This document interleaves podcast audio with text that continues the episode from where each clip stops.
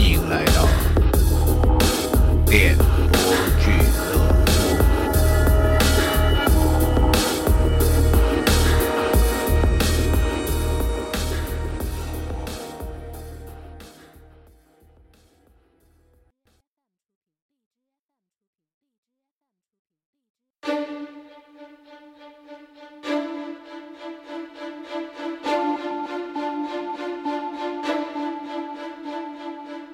一个年轻的女人，她面容姣好，身材修长，却在寂静的黑夜被杀身亡。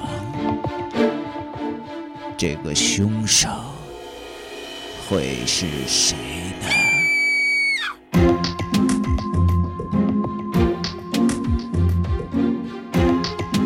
川路口杀人事件，作者素衣，演播孙一礼。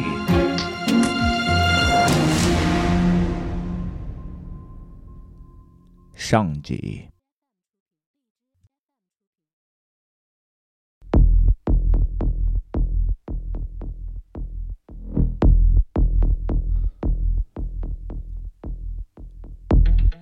借着摇晃的灯光，刘建伟终于看清楚了，眼前是一个年轻的女人，至少没超过二十五岁。她面容姣好，身材修长，身上的黑色套裙被撕得凌乱不堪，此刻正近乎全裸的躺在自己的面前。已经死了，死亡时间大概是在两个小时以前。刘建伟从尸体旁缓缓的站起来，他点燃了一支烟。在去年被调任以前，刘建伟在所里搞了八年的刑侦，他对于怎样判断死亡时间清楚的很。你说你是怎么发现他的？什么时候？一同在现场的实习民警把目光投向了报案人，一个附近工地的民工。啊，我不是说了吗？这早上起来撒尿的时候发现的，啊，睡得迷迷糊糊的，啊，具体时间那鬼晓得嘛。民工抓了抓自己灰蓬蓬的头发。一脸没睡醒的无奈。当时谁和你在一起呢？民警掏出了小本子，开始记录。啊，就我一个人。我们这厕所隔着远，那谁都不愿意起。哎呀，我我实在憋不住了，我才出来的。然后就看到了。啊，对呀，白花花的，隔老远就看见了。这喊了几声，他没反应，这吓得我赶紧往回跑嘛。那你就没上前看看怎么回事？哎呀，我说警察同志，这深更半夜的，谁有那个胆啊？民工缩了缩头，似乎还心有余悸。小民警合上了本子，把目光投向了一旁的刘建伟。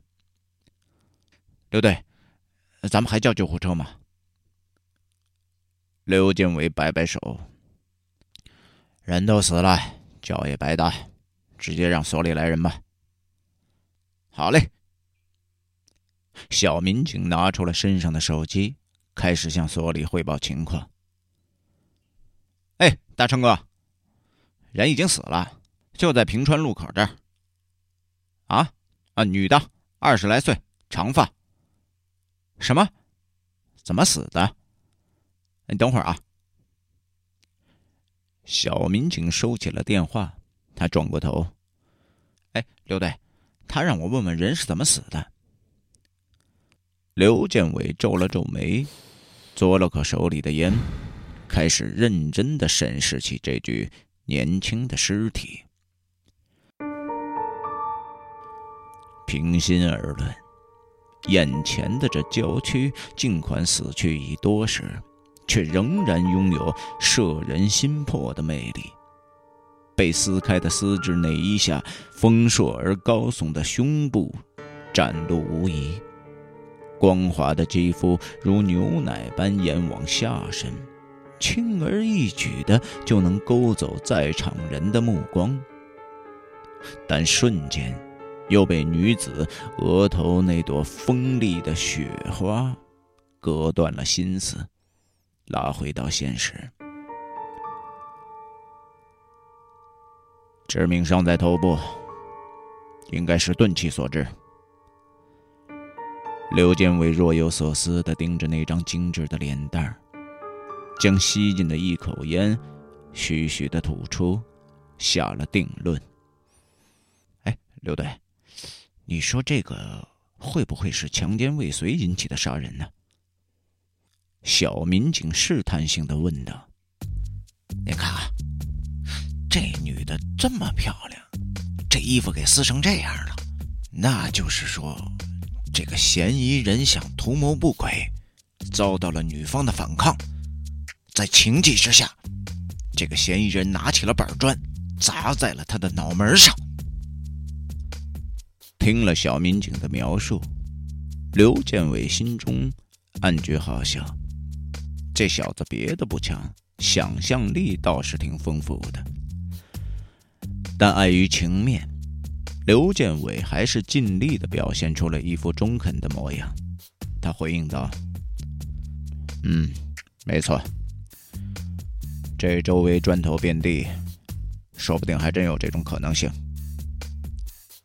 听到自己的推测被认同，小民警忍不住的得意起来。他乐滋滋的再次拨通了所里的电话：“喂。”哎，大成哥，查出来了啊，就是让板砖给拍死的。听到这话，刘建伟差点一口老血喷出来。这还什么证据都没有呢，就敢信口开河，说他这警校文凭是花钱买来的。刘建伟简直一点都不会怀疑。刘队，您看这案子，咱们接下来。应该从哪儿着手？小民警在刚才的事情后变得有些兴奋，从兜里掏出了一包黄鹤楼，发了一支帮刘建伟点上。花屁股的黄鹤楼，一支差不多得十来块钱，真够奢侈的。刘建伟暗暗的感叹，却还是忍不住的接了过来。他狠狠的吸了一口。入喉极柔，果然是好烟。他抬起头，不紧不慢的说：“那如果是你，你会怎么查？”我觉得呀，如果要真是强奸未遂，那这个嫌疑人肯定得在受害人身上留下点什么，比如说这个头发、体液、唾液。咱们把它拿回去，一化验，再对比嫌疑人，这不就行了吗？说完，小民警不自觉的看了一眼不远处的民工，发现他从刚才的问询结束起，就一直蹲在旁边的马路牙子上打瞌睡，并没太注意二人的对话。嗯，你这个思路是正确的。刘建伟点了点头。他自己也是这么打算的。唉，可惜等到回去了，这种涉及到人命的案子，肯定不会交给咱俩办，真扫兴。小民警的样子有些失落，毕竟自己难得有一回对破案有了点把握。一旁的刘建伟并没有接茬反倒转过身来，继续观察起了四周。他发现，目前的尸体所处的位置，正好位于整条街道的视线盲角。空落落的居民楼墙面上找不到任何一处监控设施的存在，简直是堪称完美的作案地点，并且从周围的破败程度来看，要想找到除了民工以外的目击者，恐怕也是希望渺茫。望着街面上仅有的几盏忽明忽暗的老式路灯，刘建伟心里不免有些烦躁。他抬起了手，看了看表，发现已经是四点三十分了。他知道再这样拖下去，这里很快就会出现周边的居民，到时候这件事情肯定闹得很大。他摸出了手机，想催所里的兄弟们手脚再麻利点却看到蹲在马路边上一直没吭声的民工，突然站起了身。哎，我说警察同志，要不要先拿件衣裳给这女娃娃盖上？这虽然人走了，这光着也不太好吧？一边说着，民工自顾自地脱下了上衣，准备走上前给尸体盖上。哎，给我站住！谁他妈让你动手的？小民警一个箭步冲上来，一把夺过了民工手里那件满是泥浆的灰色外套，扔到了一旁的绿化带里。刘建伟暗松了一口气。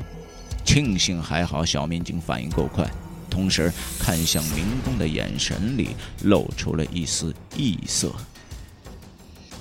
抱歉啊，同志，在鉴定结果出来以前，我们不能对现场有任何改动。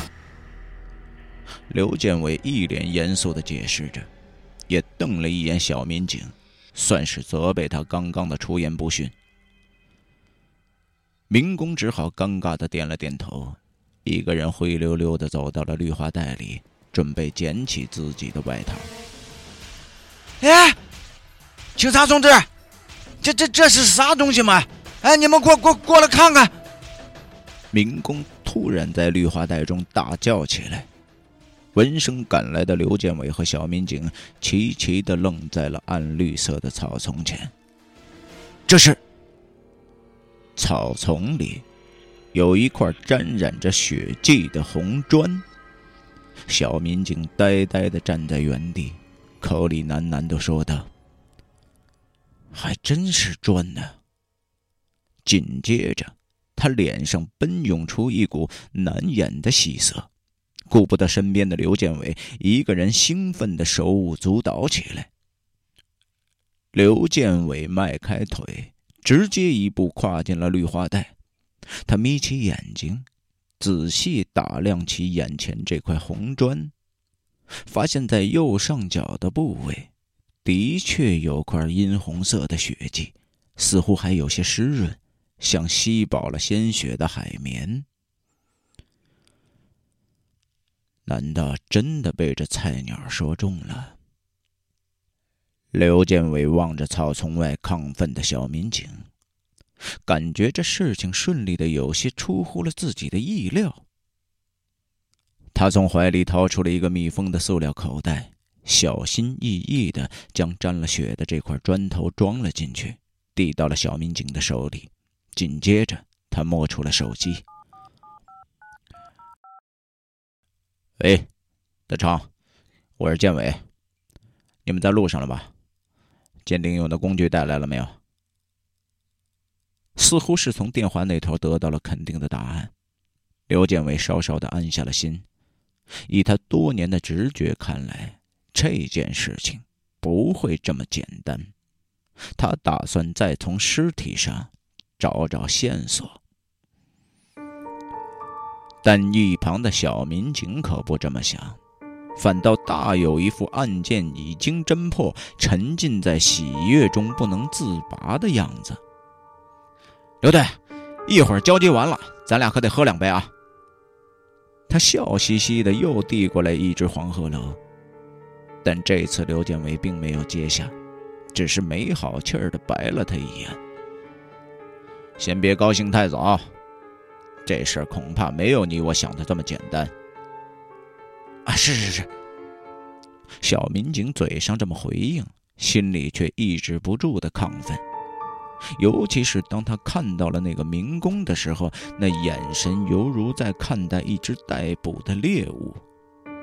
民工似乎也感受到了小民警的目光，有些心虚的把头侧向了一边。